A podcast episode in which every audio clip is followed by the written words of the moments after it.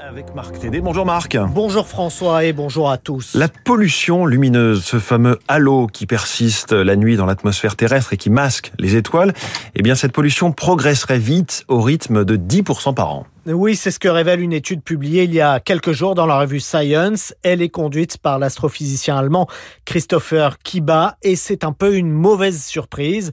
Le rythme est plus rapide qu'on l'imaginait. Il faut dire que la méthode utilisée est différente. Au lieu de se fier uniquement aux résultats des observations satellites, l'étude a pris en compte les observations de plus de 50 000 citoyens qui suivaient un cahier des charges précis, principalement depuis les États-Unis et l'Europe. Explique avec Samuel Chaléa, chercheur en géographie de l'environnement. C'est également l'auteur de Sauver la nuit, publié aux éditions Premier Parallèle. Les satellites qu'on utilise classiquement pour faire des cartographies de pollution lumineuse sont assez mal sensibles. Ils sont un petit peu aveugles dans les longueurs d'onde bleues qui sont justement les longueurs d'onde très fortement émises par les luminaires LED. Et puis, ces luminaires LED, ils ont tendance, et c'est plutôt bien, hein, d'une façon générale, à orienter plus le flux en direction du sol qu'en direction du ciel. Donc ça, c'est bien pour la pollution lumineuse des astronomes, pour la visibilité du ciel étoilé, mais vu depuis le satellite, on peut du coup avoir l'impression d'une diminution à certains endroits de la pollution lumineuse là où on installe des technologies LED, alors que dès qu'on revient au niveau du sol, eh bien, finalement, on se rend compte que la pollution lumineuse n'a pas diminué et que c'était juste la technologie utilisée pour l'observer qui était un petit peu défaillante. Et cette croissance plus rapide que prévue de la pollution lumineuse n'est pas sans conséquence sur la biodiversité. On a des effets sur euh, la façon dont les euh, animaux vont se nourrir, les horaires auxquels ils vont se nourrir. On a des effets sur leur perturbation de leur déplacement, de leur migration.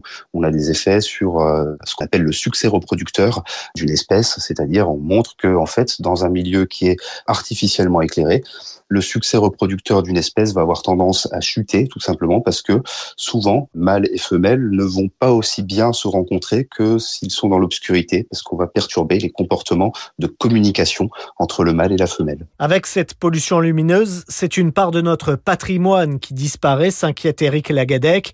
Il est chercheur à l'Observatoire de la Côte d'Azur et porte-parole de la Société française d'astronomie et d'astrophysique. On voit de moins en moins bien les étoiles parce que la lumière des étoiles est baignée dans un halo de lumière dû à l'activité humaine. Pour le commun des mortels, je pense qu'on est en train de perdre accès au plus vieil héritage commun de l'humanité, qui est le ciel. Nos ancêtres, depuis l'aube de l'humanité, observent ce ciel. Quelqu'un qui naît aujourd'hui dans un ciel où vous pouvez avoir 250 étoiles, quand il aura 18 ans, il ne pourra plus en voir que 100. Donc on est vraiment en train de perdre notre ciel et c'est quelque chose qui, moi, me fait peur. La Voie lactée n'est déjà plus visible depuis les villes et la menace est telle qu'un label international a été créé, celui de Réserve internationale de ciel étoilé.